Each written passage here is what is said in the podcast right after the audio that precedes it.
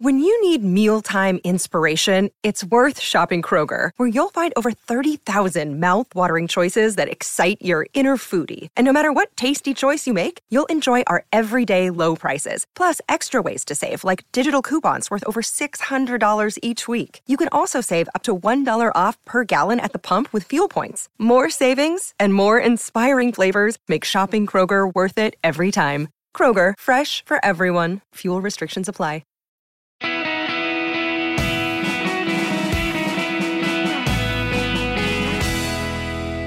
Welcome to Clear Eyes Full Hearts, a podcast presentation of Cadence 13 in association with Black Barrel Media and Ritual Productions. This is an episode by episode look at the award winning TV show Friday Night Lights created by Peter Berg. I'm Stacey Oristano. I played Mindy Colette Riggins. And I'm Derek Phillips, and I played Billy Riggins. Our assumption is again, of course, that you, our listeners, have already watched the show. But if you haven't already, go watch Friday Night Lights, which is currently streaming on Netflix and Peacock TV because there will be spoilers. Guys, we have merch. That's right, baby. So go check out our brand new website designed by Eleanor Carez, who is at Eleanor Carez on Instagram. Our website is www.cleareyesfullheartspod.com. Once again, that's cleareyesfullheartspod.com. And yeah, we've got everything. We got hats, we got hoodies, we got stickers. What else we got, Stacy? Mugs and stuff. Yeah, we got mugs and stuff. That's the name of our our website. It's not. Guys, welcome to Mugs and Stuff. Every few weeks, we're going to do an audience participation episode just to answer your questions. So email us what you want to know at cleareyesfullheartspod at gmail.com. Today, we are at season one, episode 18, Extended Families, written by Kerry Ehrin and directed by Charles Stone. Our synopsis from NBC goes a little something like this When Buddy Garrity's affair is discovered, he finds himself in the doghouse and needing to impose on the Taylors, and Lila turns to Jason for support, driving to surprise him at Quad Rugby Camp. And we have an awesome guest with us today, the delightful and brilliant Asha Davis, who played Smash's electric love interest, Waverly Grady. So let's get into the highlights of this episode, and then we're going to talk with Asha. Another day is here, and you're ready for it. What to wear? Check. Breakfast, lunch, and dinner? Check. Planning for what's next and how to save for it? That's where Bank of America can help. For your financial to-dos, Bank of America has experts ready to help get you closer to your goals. Get started at one of our local financial centers or 24-7 in our mobile banking app. Find a location near you at bankofamerica.com slash talk to us. What would you like the power to do? Mobile banking requires downloading the app and is only available for select devices. Message and data rates may apply. Bank of America and a member FDIC.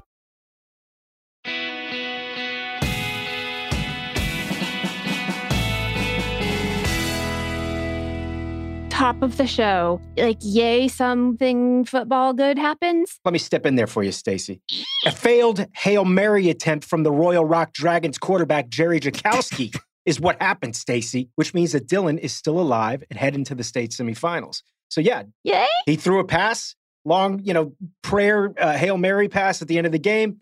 Incomplete. Dillon makes it to the semifinals. So that's what's happening. So we're on our way to state. It's weird jumping in at like the tail end of a game and everything's already heightened. And I'm like, I don't, I guess, okay, it's still good. Everything's great. I do love that that's how our writers are kind of presenting the football stuff. If you notice over the season, the football stuff kind of gets less and less and less, and the story becomes more and more and more. Also, it's like, how many different ways can you tell the story of a football game? Of us winning a football game. Yeah, of us winning a football game. Because as it turns out, we win a lot of football games since we're going to be on our way to state, maybe. It was jarring to me that I was like, oh God, right, this is a football show and we do football, like right at the beginning of the episode. Yeah, we jumped right into it at the start of this episode. I have to tell you, I this is a, a terrible scene and spot to be in, but I like this side of Lila, this protective big sister Lila thing. And Minka's really good at this like caretaker. Yeah. Pam, Buddy's wife, has found out that he's been cheating, and they're in a big, huge argument, and glass is breaking. And Lila basically takes care of her little brother and little sister in this scene. It's a it's a really beautiful moment for for Minka, and she plays it really, really well. She would go on to do that kind of thing too on Parenthood as the Mhm. autism specialist. She's very good at that like caretaker role. When she's Yeah. a nurse in real life, maybe that's probably where it comes from. Yeah. Derek slash Billy, this is such an illegal party happening at your house. Oh, calm down. It's just me and a couple hundred underage kids letting off some steam. Mhm. By the way, this was Brooke Langton's first scene on Friday Night Lights. She plays Jackie Miller, who's the the hot next door neighbor on the show. Mhm. And she and I like kind of hit it off as friends right away. She was instrumental in me making the move to Los Angeles after the first season. And she hooked me up with my first place to live when I got to Los Angeles. I mean, I wasn't living with her, but she hooked me up Mhm. with my first roommate when I got to Los Angeles. Shout out, bro. And it was just a huge help to me when I was making that transition. So yeah, shout out to Brooke. Of course, the Taylors come home and Buddy's sitting on their front porch. Someone is always over at the Taylor's house. And then his line, you know how women are about these things. These things, I guess, meaning me sleeping with another woman. Sure. Yeah, Buddy Garrity is not very smooth in this scene, but I do love when Tammy and Coach pull up. I love their reaction. Tammy says, What is that thing? It's moving. Is that Buddy Garrity? Of course it is. it just cracks me up every single time. Once again, it's another one of these moments on the show where the writers have said, okay, how can we force these people that should never, ever be in the same room together in the same room? And now you've got uh, Buddy Garrity and potentially Julie sharing a bathroom. Oh, Buddy and Julie. Let the comedy ensue. Okay, Waverly walks into, I, I guess, through Smash's window. I'm not quite sure how she got upstairs, but everything in my body tensed because I was like, if Mama Smash walks upstairs and sees this right now, it is going to be very, very bad. Yes. I remember thinking, watching that scene, I can't imagine what Liz Mikel would do if she saw this right oh, now. Oh, it would be very, very bad. Lucky for Smash and, and Waverly, that didn't happen. We're going to have Ash on later, so we'll talk about all, all this stuff coming up. I have to tell you, I had completely forgotten about next door neighbor Bo. Yeah. Tim Riggins. Bo was played by a young actor at the time named Jae Head. Meanwhile, Stacey, are you ready to have your mind blown? Always. Are you? Sure. Bo Yeah. is now 25 years old. Jae Head, the actor, is 25 years old. I don't like that at all. I don't either. I don't think. I mean, in my mind, he's still stuck as like a as like a nine year old kid. He is to me too, because he did a really, really cool episode of Law and Order SVU too, where he was like that same age and he stole a van and drove it into a like, and he was still that little kid. He went on to have a pretty good little career after Friday Night Lights. Went and did Hancock, another Peter Berg movie, but also did uh, Blindside, which was up for all kinds of Academy Awards 10, 11 years ago. So he had a nice little career after this. Yeah, 25 years old. It just it doesn't make sense to me. I remember in the state championship game, I was running around with that little kid on my shoulder. I do a lot of shoulder carrying. I noticed in this episode, I also had a uh, an underage woman on my shoulder. Yeah, Derek, maybe that's why your shoulder's messed up. Maybe, maybe that's exactly what it is. There's something very, I don't know if ominous is the right word, but it hit my gut really hard when Street says there's no weakness in forgiveness because remember, Lila slept with his best friend, so he had to forgive too. So it's like, yeah, your, your parents are going to be fine. Don't worry about it. Is there a little um inappropriate romance happening with this beautiful next door neighbor? I don't know if I see Tim as a stepdad. There are definitely some sparks flying there. And it goes back to that conversation we've had earlier in the show about how FNL loves for its high school kids to have relationships with adults. I think by the time the show is done, every one of the the main kids will have had a relationship with someone that was older than them at some point in time. Oh God, that's true. Like all the main kids on this part of the, the show. I mean, when we get the new kids in, Yeah, the Panthers do. The Lions don't do that. Except maybe Matt. nope. Matt Oh no, does he? has a nurse in season two, maybe? I have no idea about that storyline. Yeah, there's a stay at home nurse who's taking care of Grandma Saracen. We'll get to that in a later episode. We don't want to get too far ahead. But yeah, fantastic. all the kids in Dillon, all the little Panther kids love to date people that are older. Man, not Yeah. a lot else to do in Dillon, I guess. I just had to like pause my rewatching and write down Asha Davis is so darn good. And we're going to talk to her later so we could talk about it. I am just fully always mesmerized by her. Yeah, she does that poem by Robert Hayden, and it's really it, she just crushes it. And I can't wait to talk with her either. It'll be exciting because I want to find out what her her process was when she was doing that scene. But yeah, let's let's talk about something else, Stace. Let's move on. Oh, let's like like about the fact that that I'm now having an illegal party at my house. Exactly. You know, that's why I was going to say people in glass houses shouldn't throw stones. And also, people with glass tables shouldn't do drugs and drink booze because that's what happens. Your mom is a little uh, high and uh, she kind of stumbles. She doesn't stumble. She actually sits on the glass table and like crushes it and cuts her.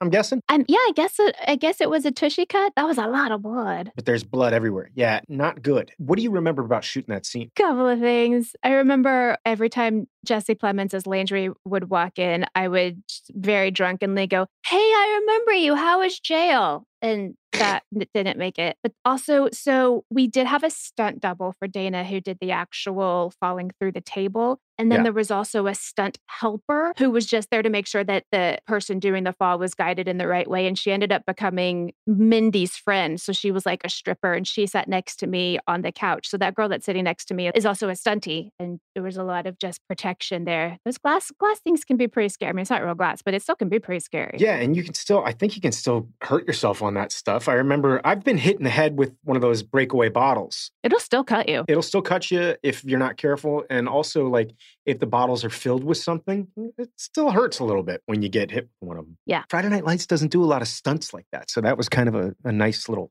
stunty moment there. It was fun. Then I have to tell you a story about the hospital. So, mom's in the hospital. I don't actually know if you ever see me, but during all of those scenes in the hospital, I was as Mindy outside the hospital and they wanted me pacing back and forth because I was like getting over being drunk and upset about mom. And they decided that Mindy was a smoker. So I was pacing back and forth and pacing back and forth and chain smoking cigarettes. It was a lot of takes of that scene shooting from the inside. And I was just, as we say, soft in the BG. And during one of the takes, because I'm not a smoker, I threw up on camera. Quality. yeah, I got a little nicotine poisoning and totally threw up. That's kind of par for the course, though, with Stacey Oristano. She's kind of prone to all kinds of accidents. Yeah. External, internal. Gonna be a lot of a lot of falling, a lot of me getting hurt, a lot of surgery. You're the only person that I've, I know. We went to dinner one night years ago, a group of friends, and Stacy was in the back seat of a car. And as she got out of the car, she literally threw her back out. I herniated two discs. Getting out of a car. Listen though, I was a trooper. I made it through that entire dinner, even though I was uh, cr- trying not to cry. And then I got home and then I had to go to the hospital. Totally a trooper. But I mean, I've never heard of anyone herniating discs getting out of a car. But that's Stacy. so mad at Beamer. That was the fun part of the story. My favorite part in this episode, probably hands down, is Buddy Garrity taking the notepad after Coach leaves with his meeting with, is it Oh, TMU? God, yeah. Coach comes home. He's asking Coach a bunch of different questions. And he's like, Where were you, Eric? Blah, blah, blah, blah, blah. It turns out Buddy Garrity pulled a Magnum PI stunt with a notepad where he takes the pencil edge and Mhm. rubs on it to see what was written on the notepad. Every time I see that scene, it has me laughing because Brad plays it so straight. Where were you, Eric? I know you're out. You and I need to have conversations about these things if you're going to be going out having dinners with TMU or whatever it is he says in that scene. But it just cracks me up every single time I watch it. I love me some Buddy Garrett. It's like Brad Leland got to be in his own police procedural for like three minutes. Yes. It's pretty great. Buddy Garrity PI. By the way, I've tried that and it didn't work for me, the notepad thing. It will work. If I wrote something on a notepad, you would definitely be able to read it because I'm a hard writer. Like I write really hard. this is true. say that they were a hard writer. It's true, Stacy. I am a hard, hard writer. Obviously, you don't know me as well as you thought you did. Um, Lila is not wrong when she says that they are changing and maybe growing apart. Well, we mentioned that in the last episode how different this person that Jason has kind of started to have feelings for, this tattoo artist. I mean, she's the polar opposite of Lila. And as the show goes on, I- I'm interested to see where their relationship goes because, as you said, yeah, they are growing apart. Yeah, and Jason's just becoming a different person. I can imagine after something traumatic like that happens, how could you not change? You're never going to be that person again. So who knows if their relationship can survive this? Uh, I don't even know if you noticed, but I'm fully passed out on the couch during that scene with Tyra and Tammy. Oh, I noticed. Did you? Yes. I remember while I was shooting it, like, do I really need to be here right now? I love it though, because between you passed out on the couch and me passed out on the hood of the car in episode seven, I think you and I both are doing like a pretty good job of making any flat surface and Dillon our own personal mattress. so then the, the very end of this episode, I thought this was brilliant writing and acting that they've been so excited about this TMU as a concept and maybe something they can do. And then the offer finally comes in and they just kind of sit there. It's not, Yeah. they're not excited about it yet, maybe. Well, I think the thing is that it's just this realization. It's real now. You know what I mm-hmm. mean? It's real. And what are the consequences of this if he takes this job? What about the connections they've made in Dillon? What about Tammy's life that she's created? I mean, when the show starts, Tammy's a stay at home mother, she's a housewife. And at this point, she's got this great job now working as a guidance counselor in the high school. And it seems to me that she really enjoys this job. Yeah. And she's connected to these students. And so is Coach. And so, despite all the problems that Dillon has and all the headache that this town causes them, it's their home. And then add to the fact that Julie's dating Matt, Julie's in this in this high school. To uproot your whole entire family to go to another town, that's it's a lot. Also, the biggest question if they leave, what happens to Buddy? right. More importantly, more than anyone in town, what happens to Buddy Garrity? I can't handle that. But yeah, there's a lot of questions kind of left. Uh, and we're kind of left. And as an audience, we're sitting here going, wait a minute. Coach can't leave Dillon. That can't have that. That's not the show that I love. Yeah. So it puts a lot of questions on the table. And so I love that moment that they're both just kind of sitting there, not really sure what the answer is at this point in time. That's one of the things, once again, that I love about Friday Night Lights. I've worked on a lot of shows where if you're ever silent or if you're ever quiet or if you have a moment of reflection, there's times where directors on other shows will think, oh, well, there's nothing happening. I need to cut this moment. But there's a million things happening in this moment without anything being said. And that's one of the beautiful things about Friday Night Lights is they let you earn those pauses, they let you earn those beats as an actor. And in general, I think it makes for better story. Sometimes the, the most important stuff in our lives is moments of quiet. I think we should get on to the good stuff. You want to move on to Asha? Let's move on to Asha. I'm ready. Let's go.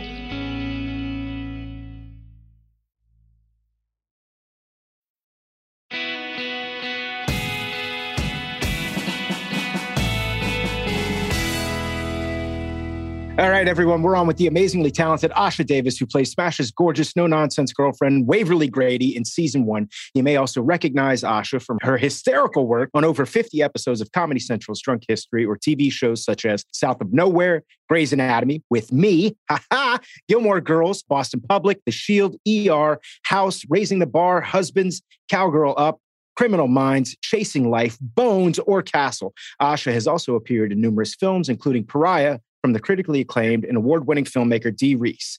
Asha, welcome to our show. Thank you so much. I'm so excited to be here. We're excited to have you here. First and foremost, why don't you tell us a little bit how you got into acting? Because I know that there's an interesting story there. Oh, yeah. I studied film in DC. I went to George Washington University. So I knew I wanted to move out to LA to work behind the scenes. So my first job was on a late night talk show as a PA.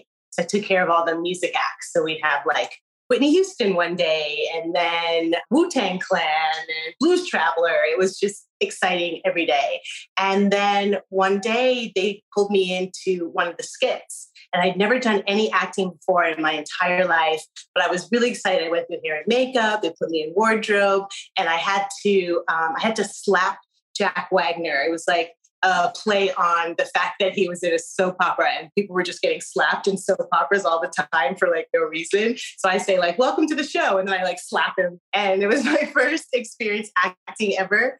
And when you do shows like that, they show the feed in every office. And my boss at the time was like, wow, you are really not good at this. Like, this is not your forte. And I was like, what?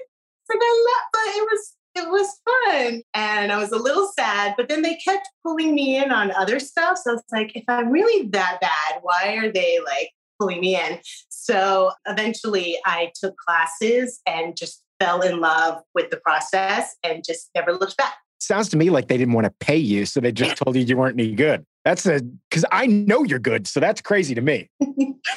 Thank you so much. But yeah, it was. I think she. I think she didn't like the fact that I wasn't like getting my job done. I was like going into hair and makeup and I wasn't like taking care of Whitney or Bobby Brown. I wasn't bringing them their lobster. I was like in hair and makeup. So I think it was a little bit of that. That's a roundabout way to get into this business too. And he was great. He's like, yeah, go for it. You know, I'm like, oh my God. I've never done a stunt before. Like, this is exciting. I love it.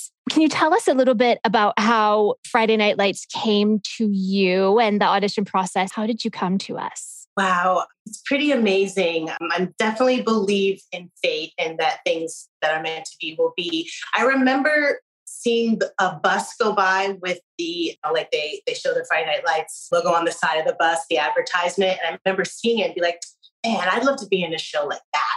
Like that, that looks so good.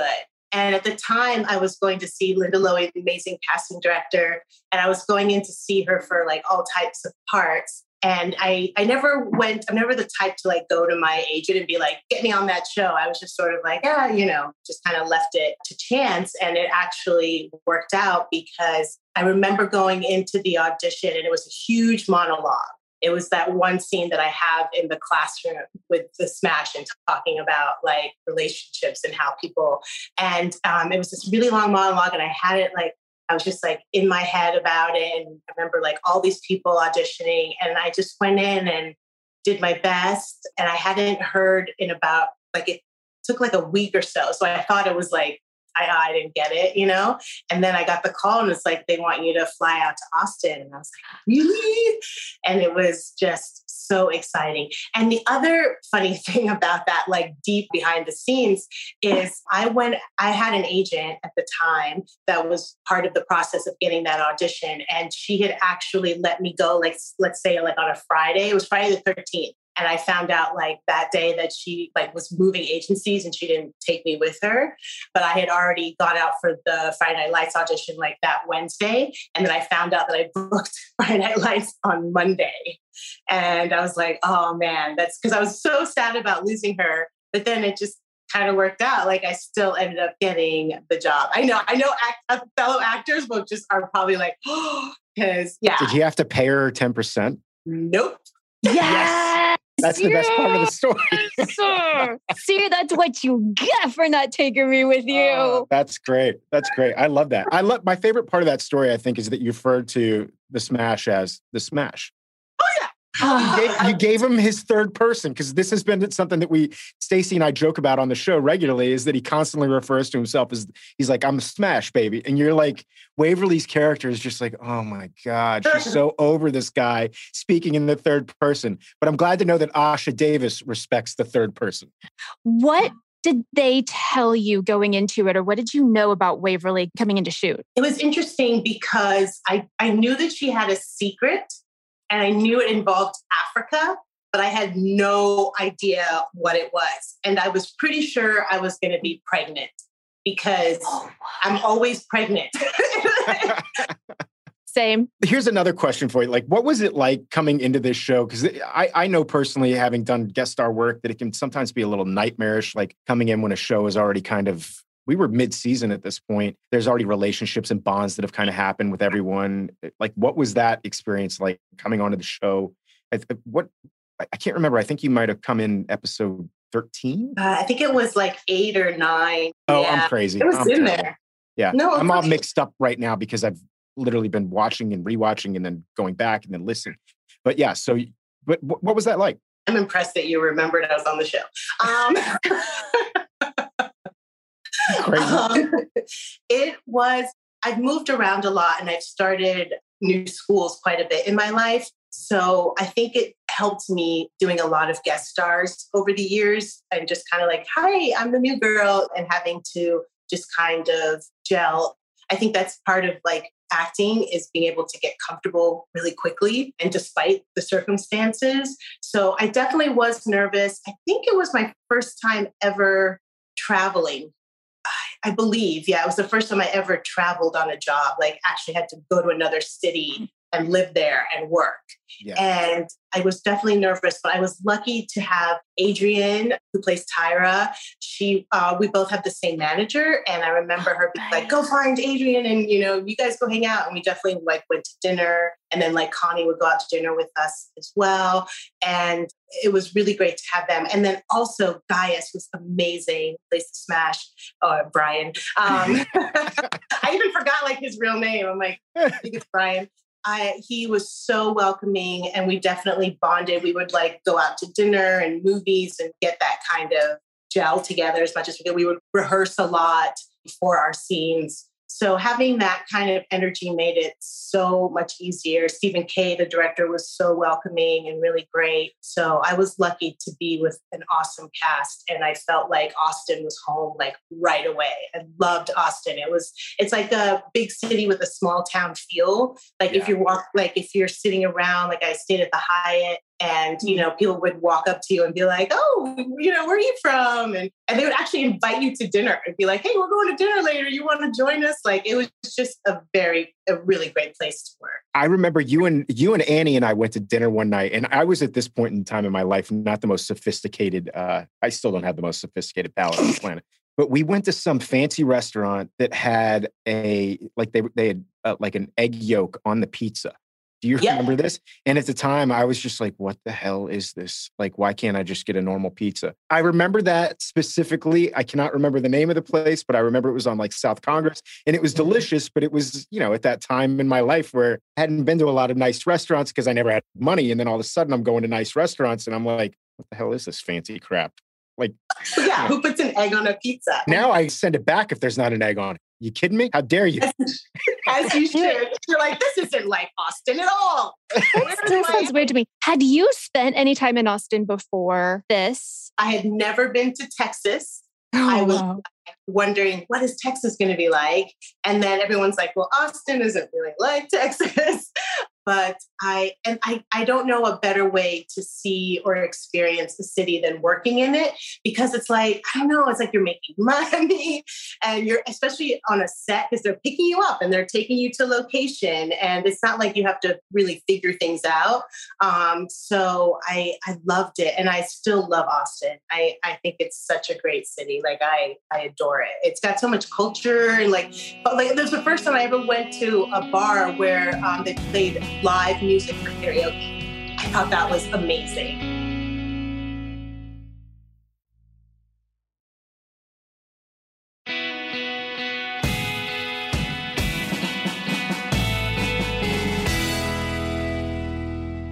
Jumping right into it, like Waverly's got some pretty intense episodes right off the bat. I mean, one of the the first episodes that we we see with Waverly is where the the whole entire team is about to basically go on strike after Mac McGill's comments about racism. Can you talk about that episode and how you prepared for it or, or, or, came about it? Absolutely. I remember being like, oh man, like everyone's going to hate Waverly. Like, he said, like, why can't she just leave it alone? Like, because I'm like so Uh, but I was really now that I'm old, the older and looking back, I'm like, good, go go for it, girl. Like I'm so glad you stood up for yourself. But at the time, I just wanted to like be the girl that everyone's like, oh, she, you know, she just gets along with everyone. And it just, if you're popular, then they want you to be in the show more. They want you to you gain fandom, all this stuff. And I remember, if I'm being completely honest, I was like, everyone's gonna hate her. Like they're gonna be like, why is she fighting this system. But now looking back, I'm like, what an incredible episode.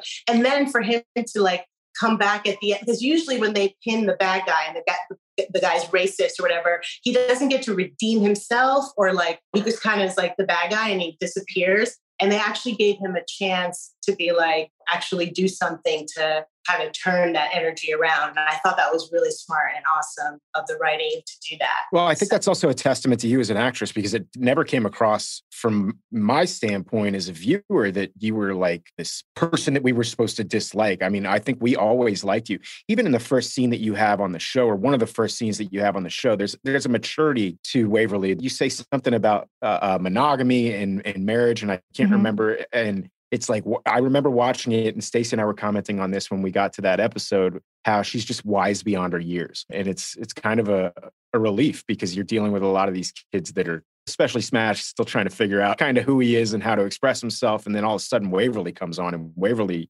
100% knows how to express herself. So that was kind of a, a, breath of fresh air. Thank you so much. I did like that she kept him in check and that she would bring this kind of point of view. And I remember doing that monologue. And when you're on shows, a lot of times you don't know if it's going to be one episode, two, a hundred. And I had done that monologue. And then I went to kind of uh, you know, you will put your chairs on the on the outside next to the producers and stuff. And then Bernstein had come up to me and she was like, I hope you brought a lot of underwear because you're going to be staying. And I was so excited. I was like, yes, yes, yes. It was like my first big scene. And I was like, yeah, okay, okay, I rocked it. Because I was nerve wracking having that, all that dialogue. I'm so much sillier and immature than Waverly is. so it was just like, okay, how do I play this wise, amazing person? You know, when I would just be like, yeah, you know, doing it is fun. You know, I just, Asha would be like completely like jokey and, and silly. And so it was I was so happy that I was able, you know, that was able to come across like her maturity. Thank you so much. That's Nan's first thought too. That it's like I, I hope you have underwear, like not like a sweater or other things, but I, I I really hope you have a lot of underwear. Well, in all fairness, Friday Night Lights was kind of guilty about not telling us sometimes about how often we were going to be back. And there were times where literally I'd be told, hey, we're going to bring you down for episode 10 or whatever. And you'd come down for episode 10 and you'd shoot episode 10. And as you're about to leave, they go, hey, we uh, just talked to your agents. We're going to have you stick around for episodes 11 and 12. And I'm like, I literally only bought three pairs of underwear because I was only going to be here for two days. So I was constantly making trips to buy more underwear. I was washing socks occasionally in my hotel room because mm-hmm. like you you definitely run out of stuff. I remember there was one time I wore like a shirt 3 days in a row and I was like this needs to end, man. Like you need to go shopping. But I also there were times where I came down there where I didn't have a car, you know? Oh, yeah. I mean, people don't understand sometimes some of the limitations that you have as an actor when you're shooting on location. This was pre Uber and Lyft too. So, yeah. like, if you had to go to Target, it'd be like, I don't actually know how to do that. yeah. I remember going to Walmart at like three in the morning with Dias one time. I don't even know why, but it was like, okay, this is our opportunity, you know? I'm guessing to get underwear. Yeah, probably. yeah, that's that's why I became really close with Taylor Kitsch because he had a car obviously down there, being a series regular because he was there the whole time. And so Kitsch would drive me around everywhere, and I'd be like, "Hey, uh, after we get lunch, do you mind if we stop by and I need to get some socks or I need to get yeah, whatever, whatever it was.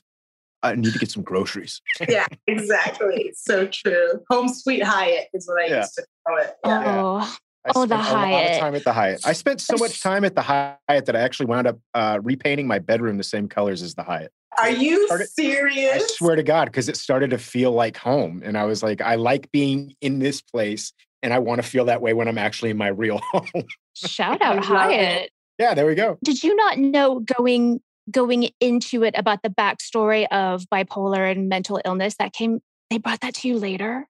Yeah, I had no no idea at all. I remember um, Stephen Kay, the director, broke the news to me. It was I, I loved it. I was thinking, oh my gosh! Like I said, I, w- I assumed it was about me being pregnant or something like that, and for it to be something that I hadn't really seen tackled before, I was so I love that. So I was really, really excited. Like, okay, what is this about? And how can I start researching? And at the time, there wasn't a lot of information, but I do remember listening to a couple almost like this, like podcast. It wasn't a podcast at the time, but just um, like some sort of video recording of a, a, young girl who had bipolar disorder and her talking about it and her experience with it. And then I was okay, this is a great jump off point. And then also the amazing contribution of the writers and Stephen Kay, the, the director, really, really helped. So yeah, it was exciting, right? It's like just jump in. They saw you, they saw your work, and then they trusted you with a story that heavy and like good on them. I read an article by a journalist named Katie Burt, and she had written about the three TV shows that helped her access help for her mental illness or even realize and come to terms with the fact that she had mental illness. And her major one was watching Waverly on Friday Night Lights. And it was like, if she can deal with this and get help for it, I can too. Wow, wow. That's so touching and means a lot to me. Wow, that's that's yeah, really- not the first time I've heard that either from people who, especially when they were younger, watching. It's it's fairly undiagnosed in young people too. Yes. So watching somebody play that age and go through those struggles and it really like opened their eyes. I think my favorite moment with you is when you're, I guess maybe have having a, a bipolar episode. I'm not sure what it is, but and you read the the Robert Hayden poem Full Moon at the Alamo Freeze. I I kid you not, I probably rewound it and watched you read that like five times. I love it so much. I have the best story about that scene. I remember practicing that poem over and over in my hotel room. I'm trying to think if there was a song or if I was supposed to sing. I, I forget what it was, but during my scene, the my co-stars were like interrupting me and kind of like laughing at me and stuff like that. And I remember going to the director at the time, Charles, and I said, I'm having a really hard time because like a lot of people are kind of interrupting and I understand like their motivation and it makes sense. I was like, but is there any way like we can kind of coordinate it and make it? And he said, nope. He's like, just use it. And I just went back and said, okay, if it's frustrating me, get louder. If it's stand up, if they're not paying attention. And I just ended up, that's what, what came to me to be heard. I ended up like having to like get up out of my seat and become louder. And yeah, isn't that oh amazing? Oh my God, Aasha, I have chills. I love that so much.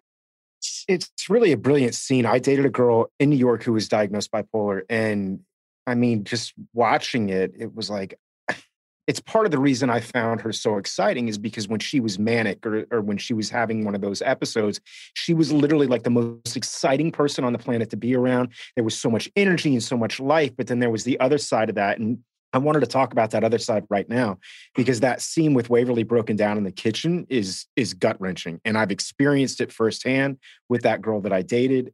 As a guy, you're sitting there going, "I don't know what to do here, and mm-hmm. I don't know how to help you." And I, I think we kind of see that's essentially what Smash basically winds up doing is just kind of backing off and and walking away. I would have loved for them to explore that a little bit more, but I wanted to talk to you about what that moment was like because that is literally one of it's one of those iconic moments on this show. Stacey and I have also talked about this before where where not a lot is said, mm-hmm. where it's just a visual thing and it's being played so spectacularly by by the actor or the actress in this particular case.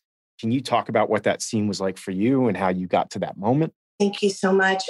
I know exactly. I just want to touch a little bit about what you said about the excitement of it. I know exactly what you're talking about. Like, I, yeah, it's almost like you you you enjoy that side of them because they're like bigger than life, and it's like so like they're having so much fun, and you you get caught up in that energy. And then there's the complete flip side of that, you know, heavy depression. And I remember when I got that scene, I think it, it was written as like a crying scene, like she's like sitting in the kitchen crying, and I don't the thing about me as an, a person even is like people always read everything that I'm feeling on my face. Like I, I can never like hide how I'm actually feeling.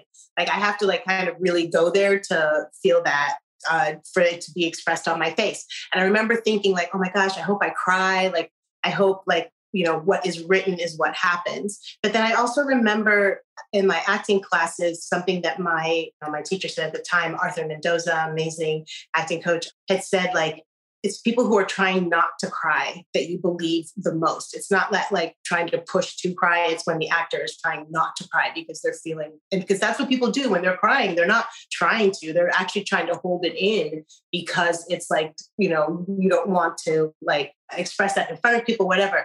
And I remember being disappointed kind of in my performance. I was like, man, the tears didn't come. Like, like that would have been like what was written and it would have been great.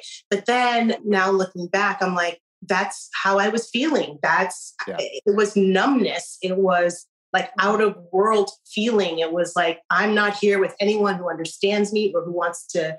It was like putting a wall up. It was quite the opposite. It, it didn't feel vulnerable. It felt like defensive in a lot of ways. Like let me just kind of disappear into myself. So yeah, thank you so much for saying that. But I just kind of went with however I was feeling at the moment. And the tears didn't come, but that's that's how I I felt I would have probably dealt with it if I was feeling that kind of emptiness. Yeah, and that's I think emptiness is the best way to describe it. I mean, when when I watch that scene, it's just a person who is essentially devoid of life. It's it's the polar opposite, obviously, and that's why we're saying bipolar. But like, mm. it's the polar opposite of the Waverly we've come to know at this point, and especially the Waverly that we've seen in that in that previous episode or in that episode where she's having that moment, delivering that poem, and so full of life and so full of energy. Having firsthand experience with it, you just crushed both sides of that, and that's. Yes kudos to you as an actress. Thank you so much. Thank you. So here's a question. What do you think happened to Waverly after this? Where do you think she went? Where do you think I, I'm I'm still upset. And I, I know that this is a love letter to Friday Night Lights, and I've said that from the beginning on this show. But it's it's always upset me that we had such a great storyline with this character, and then it just ended. And I know I'm not alone in that. I know you probably are not alone in that. Uh, what do you think happened? Where do you think she she went? What do you think the deal was? My thought is that relationships can be pretty hard for people with bipolar disorder. You're afraid about of the way people will, will look at you if they will hang in there with you throughout it. And my guess is that it probably led to more kind of manic episodes and maybe she went to go get help. But that's just, I don't know, kind of that makes me feel better to think about it that way. I do wish that she had a chance to kind of like we could have seen her go through it and maybe rise and, and, and figure it out and kind of I felt like her arc was kind of, you know. I feel like it was cut short. I, I think the show did such a wonderful job, I think, of of and a brave job of of showing what happened with Jason Street, and we saw that from its beginning to its end, and we didn't have some miraculous cure, and I'm I didn't want that for Waverly either. I mean, people mm-hmm. that struggle with bipolar disorder struggle with that their whole entire mm-hmm. lives. And some of them get medication and some of them stay on that medication and it helps. But I've also talked to people that have been on the medication. And the problem with the medication is, is that everything is just even. There's no more highs, there's no more lows. But if you have those manic highs, you know what that feels like now. Almost yeah, it's almost euphoria that you're not going to have yeah. anymore. Absolutely. So I think that's why people do get off their medication. Yeah, and some people even they try to control it through um, like their food or mm-hmm. um, they self medicate with alcohol. So, yeah, I can imagine she probably went through a couple of those experiences like, okay, I'm going to change my diet, no more of this, trying to figure it out on her own, I bet. And then, yeah, who knows? Who knows? She got pregnant. I mean, probably. Do you have a favorite moment from being on set or from production? Oh, I have a lot. I have a lot, man. I mean, we went and shot guns, Gaius, Minka, and I, um, just to get ready for our our shoot. Uh, we went to a shooting range. That was the first time I ever held a gun, and like that was exciting. A lot, like times with Minka, like going out for ice cream. That that's kind of behind the scenes stuff. In production, I really liked the fair. Was a lot of fun. I, I can't think of a, a, bad day that I had there. I just oh wow such a really it was it was you know it was such a joy. So what are you up to right now? Anything you want to talk about? Anything exciting going on? Got some oh, plugs. get some get your plugs. Um, yeah let's see. So uh, just last weekend i worked on a short film which was really exciting. It was a chance for me to work with some um, mentees. There's people who are trying to break out into this business especially people of color. And so it was really fun to have like a, a script written by a, a, young person of color and then people who wanted to try out makeup. And so it's kind of like an experimental like school. It's almost like a school for them to learn um, more about being on set and, and how to do that. And the, the set was so professional was so great. So the short film is called legend and it's going to be on ALLBLK which is a, a new platform that was actually that is run by the same man who started BET. And it is a great story about community and about entrepreneurship, which I think people are really into right now, um, trying to make their own path, their own money, their own way. And I got to work with a lot of small business owners in the LA area, which was awesome. Like, so we would shoot in their locations, like their stores would be our location, and they would actually act in the short film with us. And they did such a great job. Like, I can't even tell you. I think that having that entrepreneurship um, spirit makes you kind of like good at performing because you know that what it takes, like the hard work of learning your lines, of showing up, of trying over and over, of listening, of, you know, so it was really great to see that come to fruition. I worked for like Jay's, like a pair of a pair of shoes and I got to keep like a lot of my wardrobe and, and it was it was just a blast. So that'll be on ALLBLK coming up soon. But also I, I, I did some fun stuff over our crazy COVID experience, I got to work on set on a show called I Think You Should Leave on Comedy Central, which is a fun sketch show. I had a great time on the set, especially under the circumstances. They are extremely professional and great. And yeah, I'm just, I'm keep grinding, you guys, and hopefully mm-hmm we'll be out there again soon together. That's awesome. And it sounds like just a, a really cool experience. I mean, we all know that the best way to learn is to get up on your feet and just do it. So that's, absolutely. That's awesome. Yeah, I remember meeting the woman who's playing Miss Linda, like in our in our um, film, and I was like, "Oh, what's your real name?" And she's like, "Miss Linda." Miss Linda. Yeah. That's great. Oh, so you're like really hurt. Like, because she's talking about like the Rodney King riots and how they had to save their, you know, shop from the fires. It's like a really deep, poignant speech. And I'm like, oh my gosh, this really happened. Like, this is really about you. So, yeah, it was amazing. That's awesome. Well, now I think we're done. No. Now I think we're done. Now you can no, leave. No, I don't want to leave. I loved it. Thank you so much, you guys. It's such a joy to be with you. So anytime you call me up. All right, everybody. That is it for episode 18. Join us next time when we unpack episode 19 with very special guest Dana Wheeler Nicholson, who plays my mama, Angela Collette. Until then, clear eyes, full hearts, can't lose.